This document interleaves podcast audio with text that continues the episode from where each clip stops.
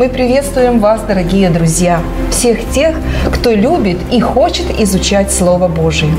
Мы разбираем темы, записанные в Слове Божьем, но которые дают нам практический результат в нашей сегодняшней жизни.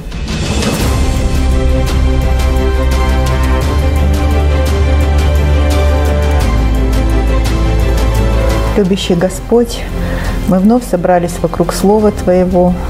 Мы хотим изучать его и просим, чтобы Ты был в нашей среде. Научай нас, Господи, вразумляй и наставляй. Помоги, чтобы эти истины, которые сегодня приготовлен, приготовил Ты для нас, мы могли правильно понять, научиться терпению, научиться воздержанию, кротости – терпению, Господи. Помоги в нашей жизни отображать всегда Твою волю. Будь прославлен в нашей жизни. Во имя Иисуса просим. Аминь. Аминь. И наш урок носит название «Испытание ожиданием». И основной текст, над которым мы будем размышлять, записан в Галатам 5 глава и 22 текст. Пожалуйста. «Плод же Духа – долготерпение, мы живем в эпоху, которая можно назвать вариантом light. Все делается быстро и очень легко. И большинство людей совсем забыло, что для того, чтобы чего-нибудь достигнуть какой-то цели, нужно а. время, б. терпение и в. настойчивость. Как сказал известный британский писатель Вальтер Скотт, чтобы подняться по лестнице, надо начать с первой ступеньки. Или самый длинный путь начинается с первого шага. А что Библия говорит о терпении? Здесь терпение святых, соблюдающих заповеди Божии. И имеющих веру Иисуса. Терпением спасайте души ваши. Очень важный стих. Оказывается, терпение играет важную роль в нашем спасении – но сегодня мы поговорим о самом трудном, скажем так, разряде терпения. Это испытание ожиданием. Недавно мне на глаза попалась небольшая научная заметка. Я хочу вам ее очень быстренько процитировать. В городе Скоттсдейл, штат Аризона, находится институт Алкор, занимающийся проблемами жизни. До настоящего времени 27 пациентов института возложили свои надежды на будущее, доверившись обещанию, что в один прекрасный день современная наука откроет секрет вечной жизни. Все эти 27 человек мертвы. 10 из них заплатили по 120 тысяч долларов, чтобы их тела были заморожены в жидком азоте при температуре минус 160 градусов по Цельсию. Остальные 17 человек заплатили по 50 тысяч долларов, чтобы им заморозили только голову, надеясь, что когда-нибудь молекулярные технологии будут в состоянии регенерировать новые тела из их головы или клеток. Стефан Бридж, президент этого института, заявил, Необходимо открыто сказать людям, что в реальности мы даже не знаем, будет ли этот метод когда-либо вообще функционировать.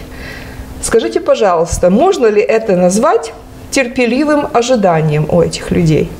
Сложный вопрос. Почему? Потому что, я думаю, надежды у них особой нет.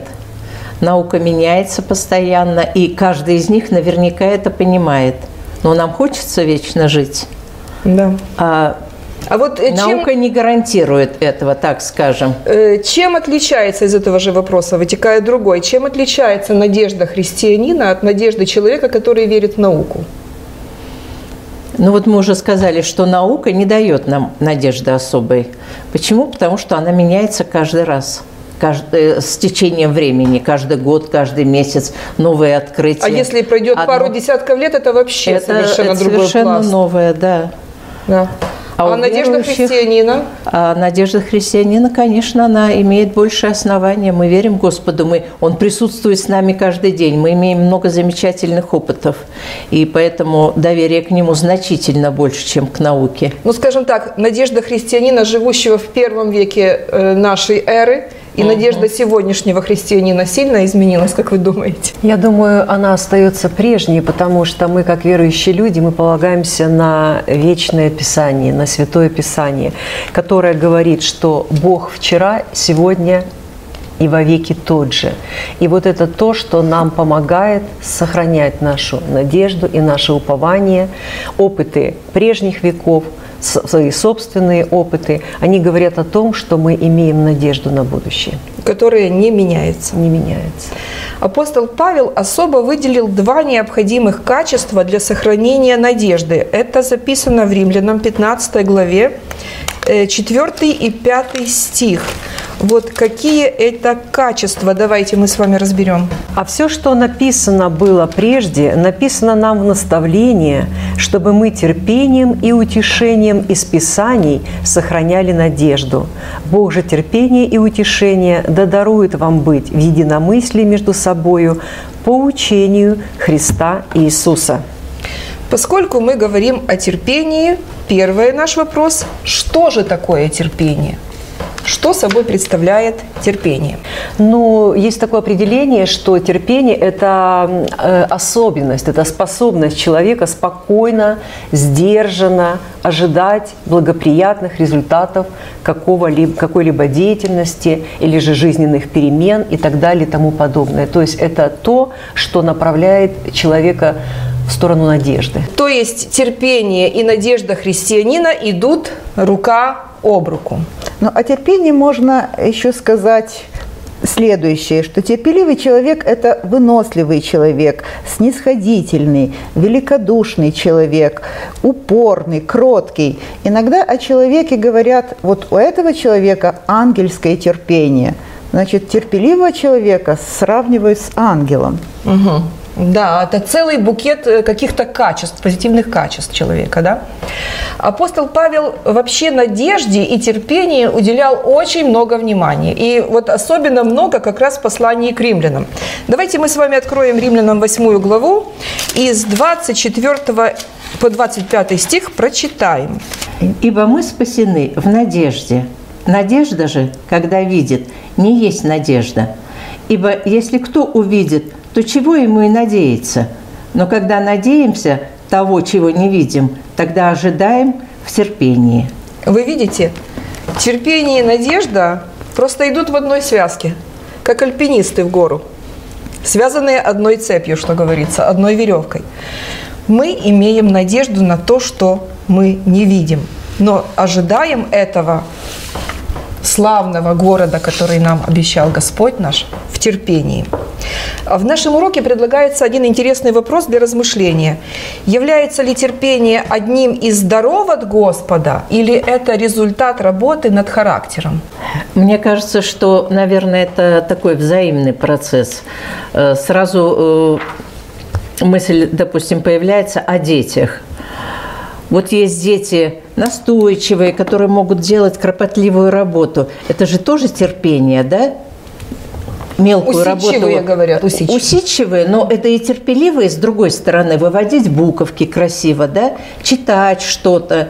Это тоже какое-то терпение ребенку нужно. А есть такие, которые на месте усидеть не могут. То есть в ком-то, может быть, это заложено изначально, но мы можем это развивать со временем, когда мы уже понимаем, чего нам не хватает. То есть это вот мне кажется, э, такой Нина, процесс. Тогда, тогда параллельный вопрос э, как педагогу. А можно ли вот такого нетерпеливого ребенка, скажем так, э, шустрого ребенка, вот научить усидчивости и терпению вот из твоего педагогического ну, трудно опыта? это, конечно, но при желании, наверное, все-таки как-то можно. Может быть, не на сто процентов этот ребенок будет сидеть так, как положено, да, он будет вертеться, но в какой-то момент что-то щелкает, что-то осознание какое-то приходит, и Бывает, что дети меняются, так же, как в музыке, э, тоже сольфеджио, например. Кому оно нравилось когда-либо, да? А потом когда-то есть осознание, понимание важности этого предмета, и человек начинает терпеливо э, добавлять то, чего он не знал – Вот как это объяснить? Да, но когда мы говорим о природных способностях и рассматриваем вопрос терпения, то, конечно же, прежде всего приходит э, на ум это темпераменты человека, да, Ну и да, люди зачастую объясняют это. Ну я такой, я вот холерик, я, я не могу долго ждать, я должен вот, чтобы у меня все сразу было вот э, Горело вокруг, да, руках. горело, да. Это, это удел флегматиков там быть медленными, там, а меланхолик он еще и расплачется э, ко всему. Вот. Но тем не менее мы знаем даже библейский пример. Это апостол Петр. Это ну, пример холерика еще того, как говорится. У него все должно было бы тут же, сразу меняться. Но тем не менее, именно на этом человеке, на таком ярком, деятельном, таком вот активном, Господь говорит, я построю на тебе церковь. И в будущем он становится отцом церкви, любящим пастором, пастырем даже, можно сказать, который несет в то сложнейшее время для первых христиан, для первоапостольской церкви, он стал утешителем и терпеливым вот этим вот учителем этих людей. Да, вот ты просто предвосхитила мою мысль. Я как раз хотела поговорить о лестнице Петра. То, чему он научился, он учит нас, христиан. Давайте мы прочитаем эти прекрасные э, советы или шаги, которые записаны во втором Петра, первая глава, третий и пятый тексты, пожалуйста. Как от божественной силы Его даровано нам все потребное для жизни и благочестия через познание призвавшего нас славою и благодатью, то вы, прилагая к всему все старания, покажите в вере вашей добродетель, добродетели рассудительность. А в рассудительности и так дальше, и так дальше, и так дальше, и заканчивается все любовью. Э, Как Господь терпелив с нами, вот давайте обратим на это внимание. Сколько раз мы его, как непослушные дети в классе, огорчали своего учителя. да?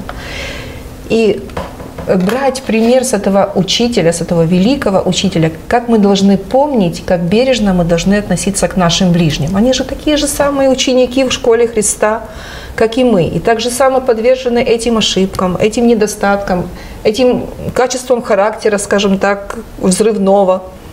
Но как часто мы забываем об этом и согрешаем именно на почве нетерпения.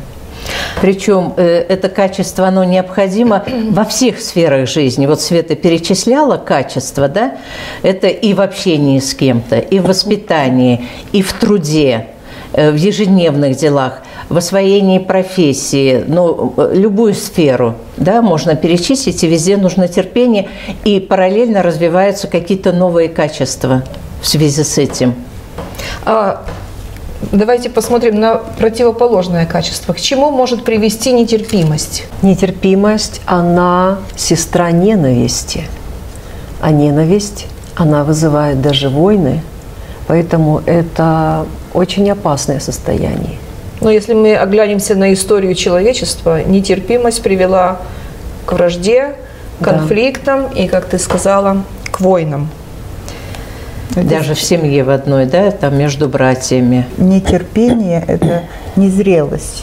Незрелость. Когда человек не достиг определенного уровня, тогда он проявляет нетерпение.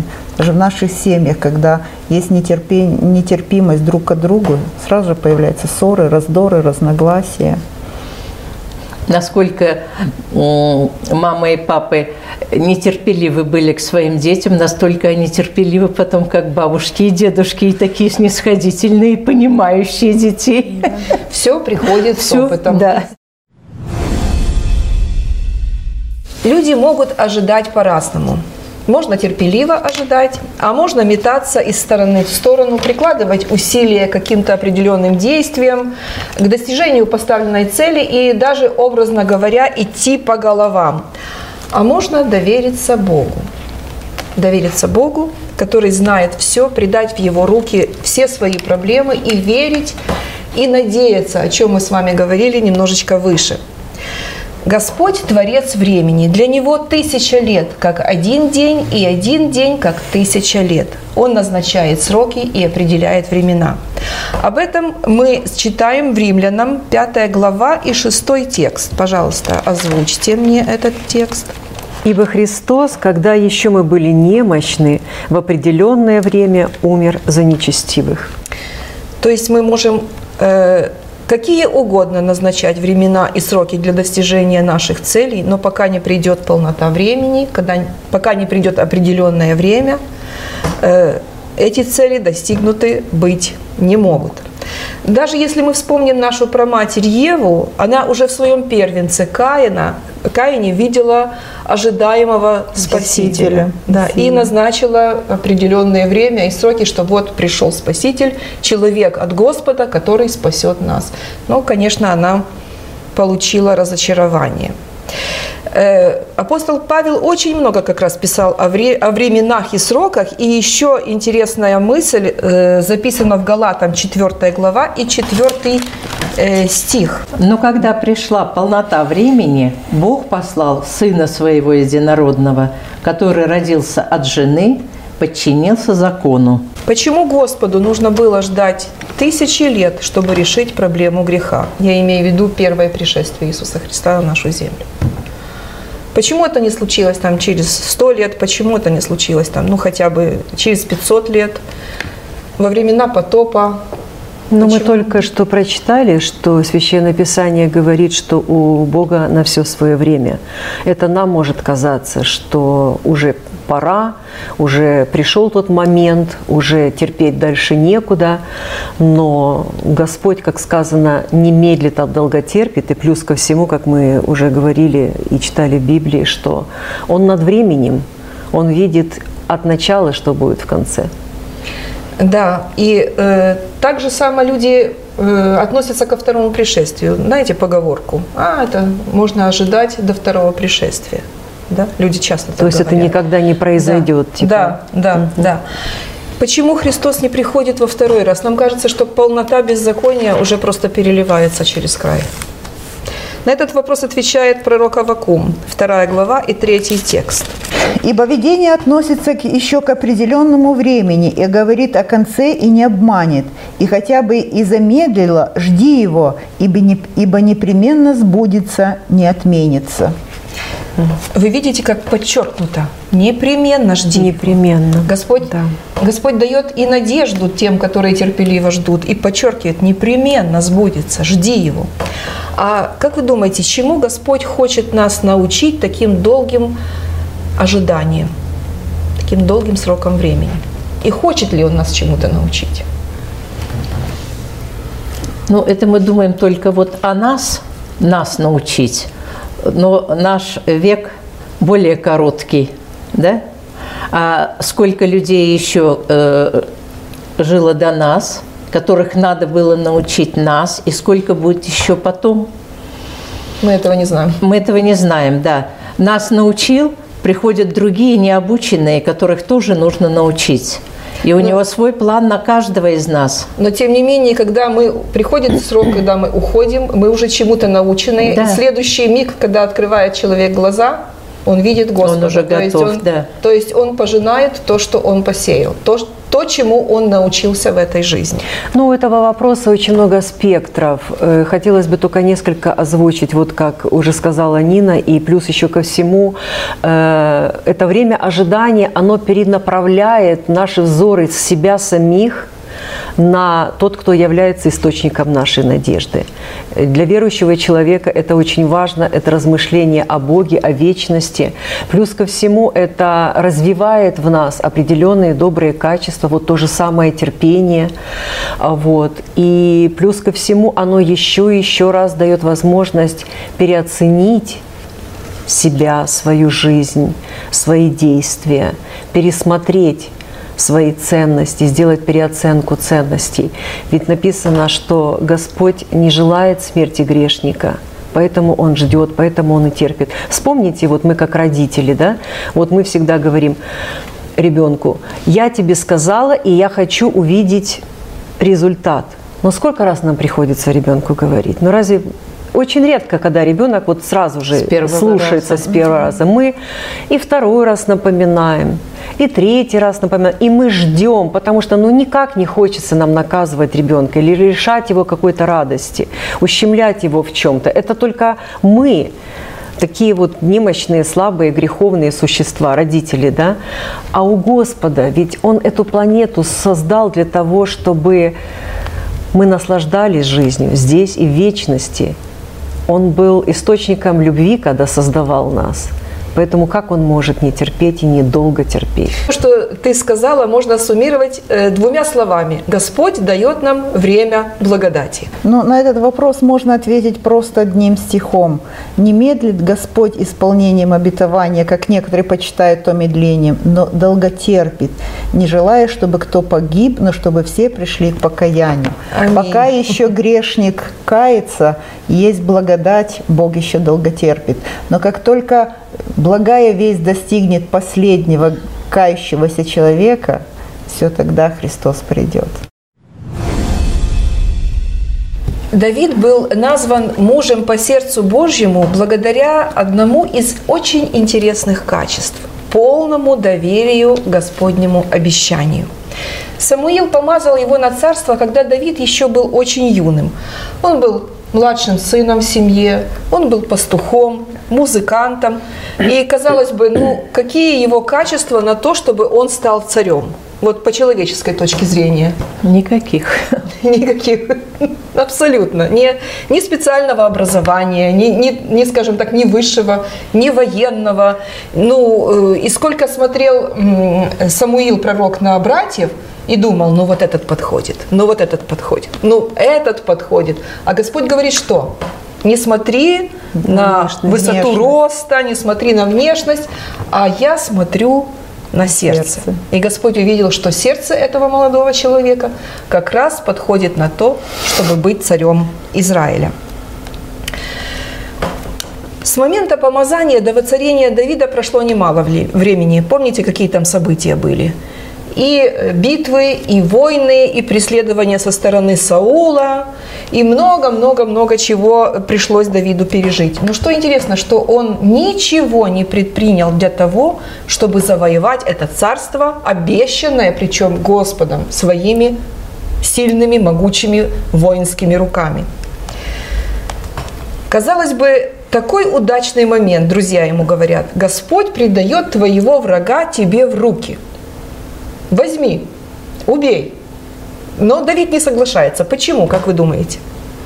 Ну, наверное, потому что Давид имел тесные отношения с Богом. Он боялся Бога.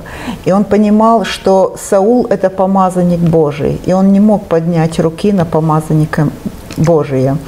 И он, стер... он не торопил события. Он понимал, что Бог в свое время, в назначенное время, сам свершит суд над царем Саулом, а он терпеливо ждал и доверял Богу. Да, дал бы Бог, чтобы мы так все обещанного ожидали. А если мы переведем вот на несколько мгновений взгляд на Саула, какой этот человек был в противоположность Давиду? Вот. Несколько таких его характеристик коротких. Ну, ну очень импульсивный. Не сдержанный как он за ним гонялся и сколько раз он обещал и нарушал свое обещание.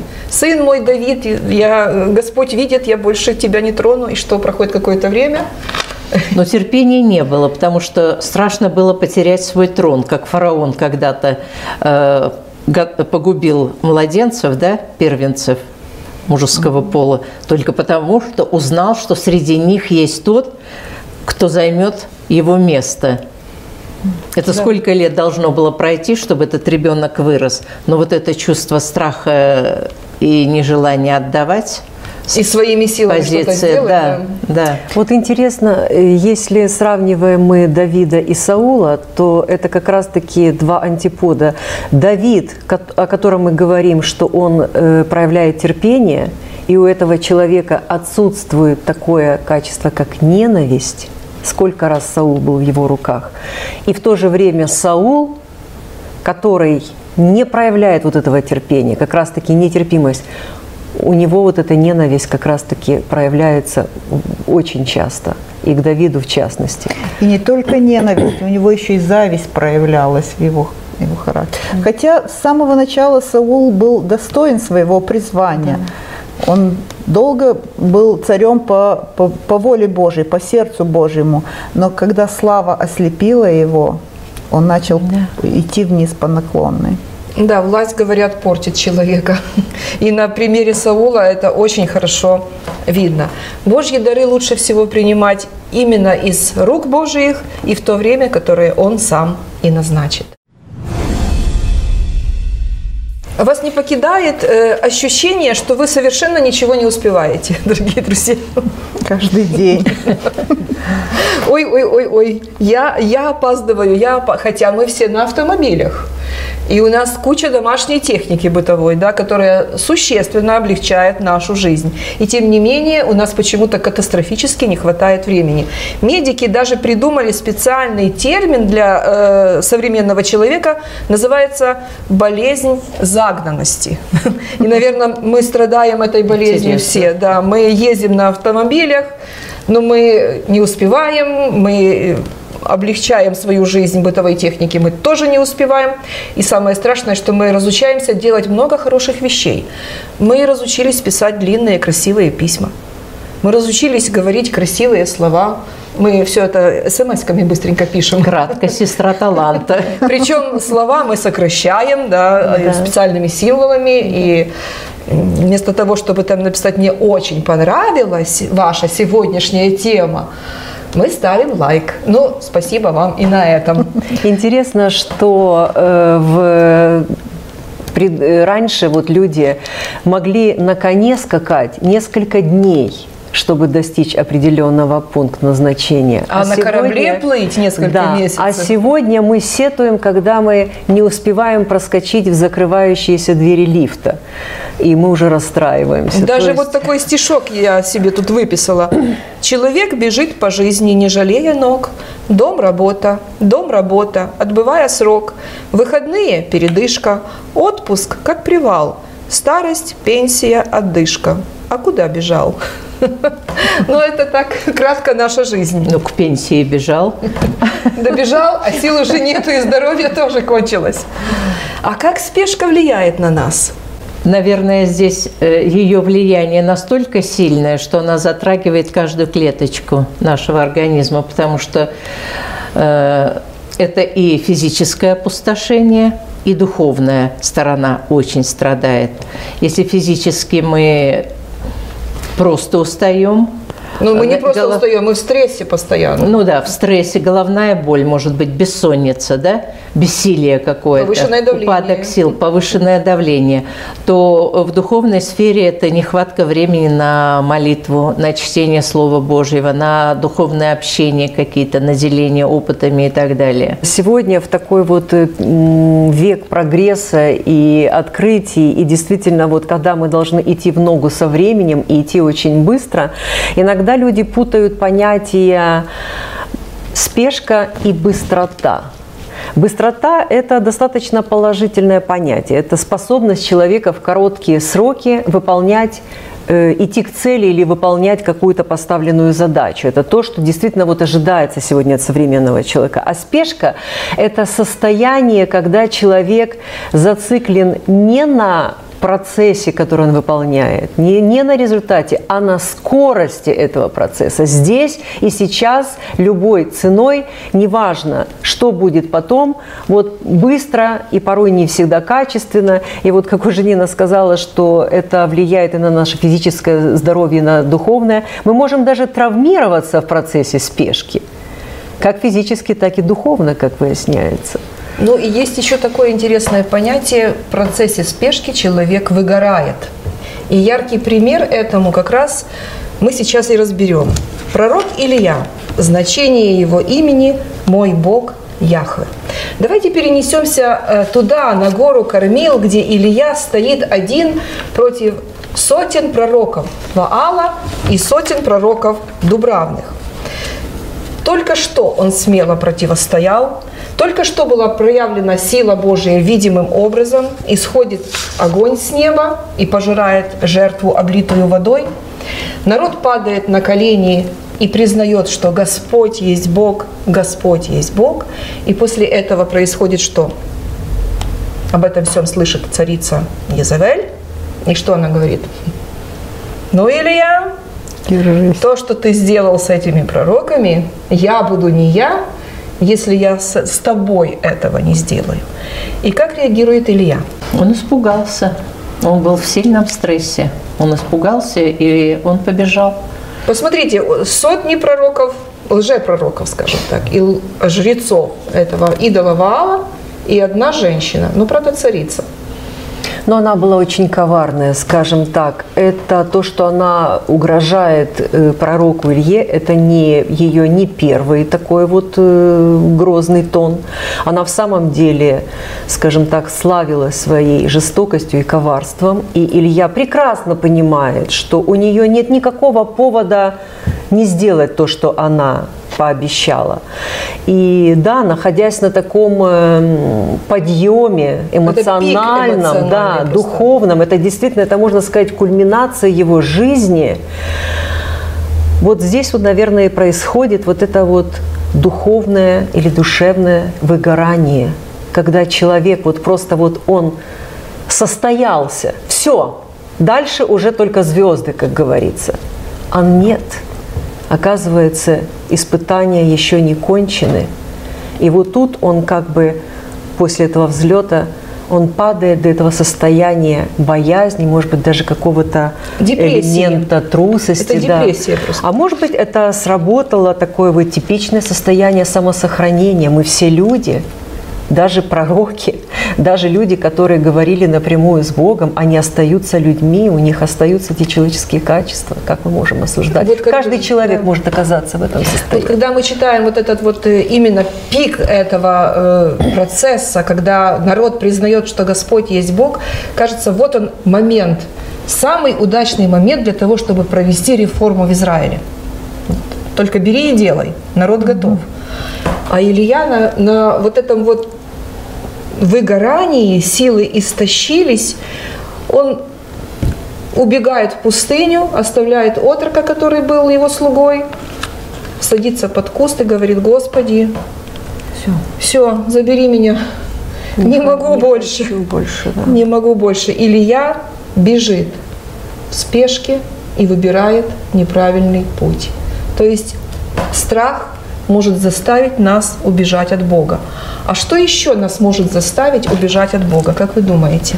Да все что угодно. Амбиции, страсть, э, лживая ревность о Боге, ненависть, да все что угодно. Вот любые из этих качеств, они... Гордыня. Гордыня, да, Богатство. они гонят нас от Бога, да. Да. А можем ли мы защитить себя каким-то образом от этого? Вот нам дан пример Ильи, можем ли мы что-то предпринять? Если мы будем в тесном отношении с Богом. Илья не был такое проявление видимого Божьего присутствия? Ну, вы знаете, меня всегда укрепляет текст, что праведник семь раз падает и поднимается. Это то, что отличает праведного человека от неправедного.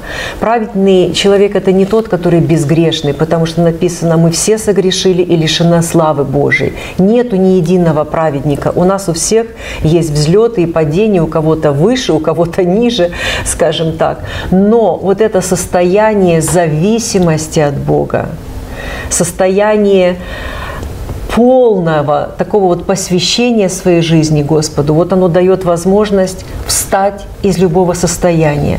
И когда человек бежит, он порой даже не осознает, что он уже бежит. Да. И что он бежит от себя, от Бога, но это, это невозможно в итоге. От проблем каких-то. Да. Но когда Вспомнить он Иону, как он бежал, останавливается, да? приходит вот эта вот тишина, а может быть и буря, как в случае с Иовом, да?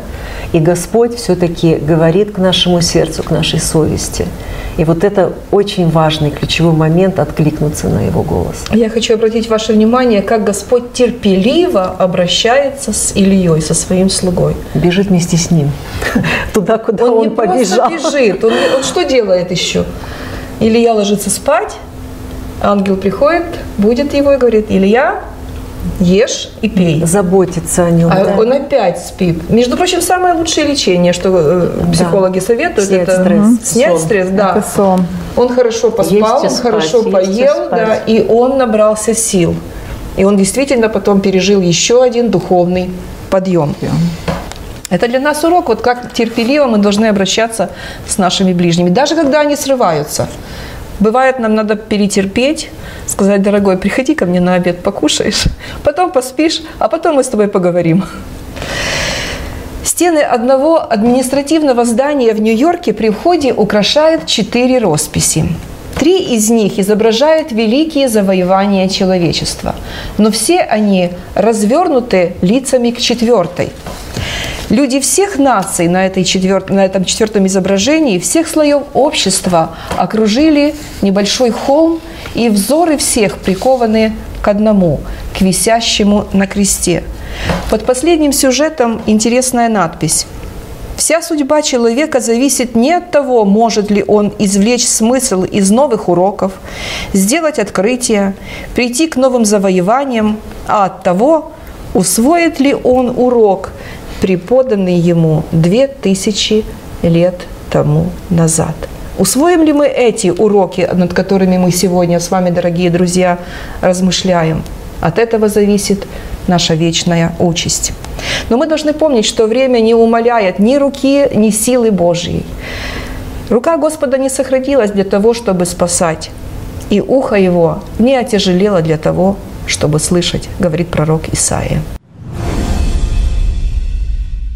Очень интересное обетование записано в Псалме 36 и 4 текст. «Утешайся Господом, и Он исполнит желание сердца твоего». Прекрасно скажете вы. Откроете Библию, положите палец на эти слова и загадаете желание. Теперь можно ждать его исполнения. Но обетования, записанные в Библии, это не просто какие-то магические слова, заклинания, которые помогают исполнению наших желаний. Хотя э, изучающие Библию, они советуют находить вот эти тексты с обетованием, заучивать их, записывать и периодически открывать и действительно, вот как ты сказала, положить руку на это обетование и сказать, Господи, Ты сказал, ты обещал. Между прочим, я очень люблю так делать.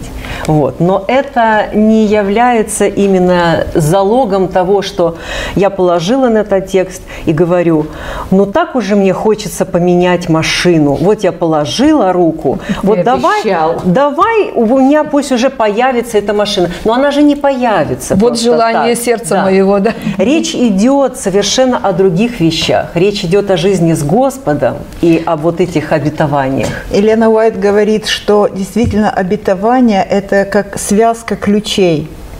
И когда у нас какие-то проблемы в жизни появляются, мы должны в этой связке отыскать нужный ключ и открыть им э, двери неба, и оттуда изольются большие благословения, если мы просим это по воле Божьей. Вот, как ты сказала, эта вся связка ключей заключена именно во всем целиком в этом 36-м псалме.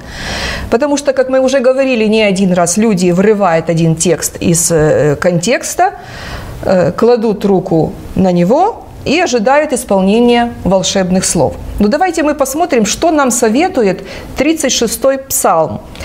Первый стих давайте прочитаем. «Не ревнуй злодеям, не завидуй делающим беззаконие». То есть первое, что нам говорит этот стих – не завидуй. Не завидуй.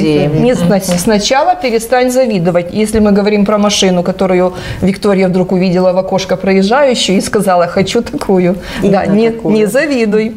Стих пятый. «Предай Господу путь твой и уповай на Него, и Он совершит». То есть мы должны положиться Уповать на Господа. На, на Господа, на Его волю, правда?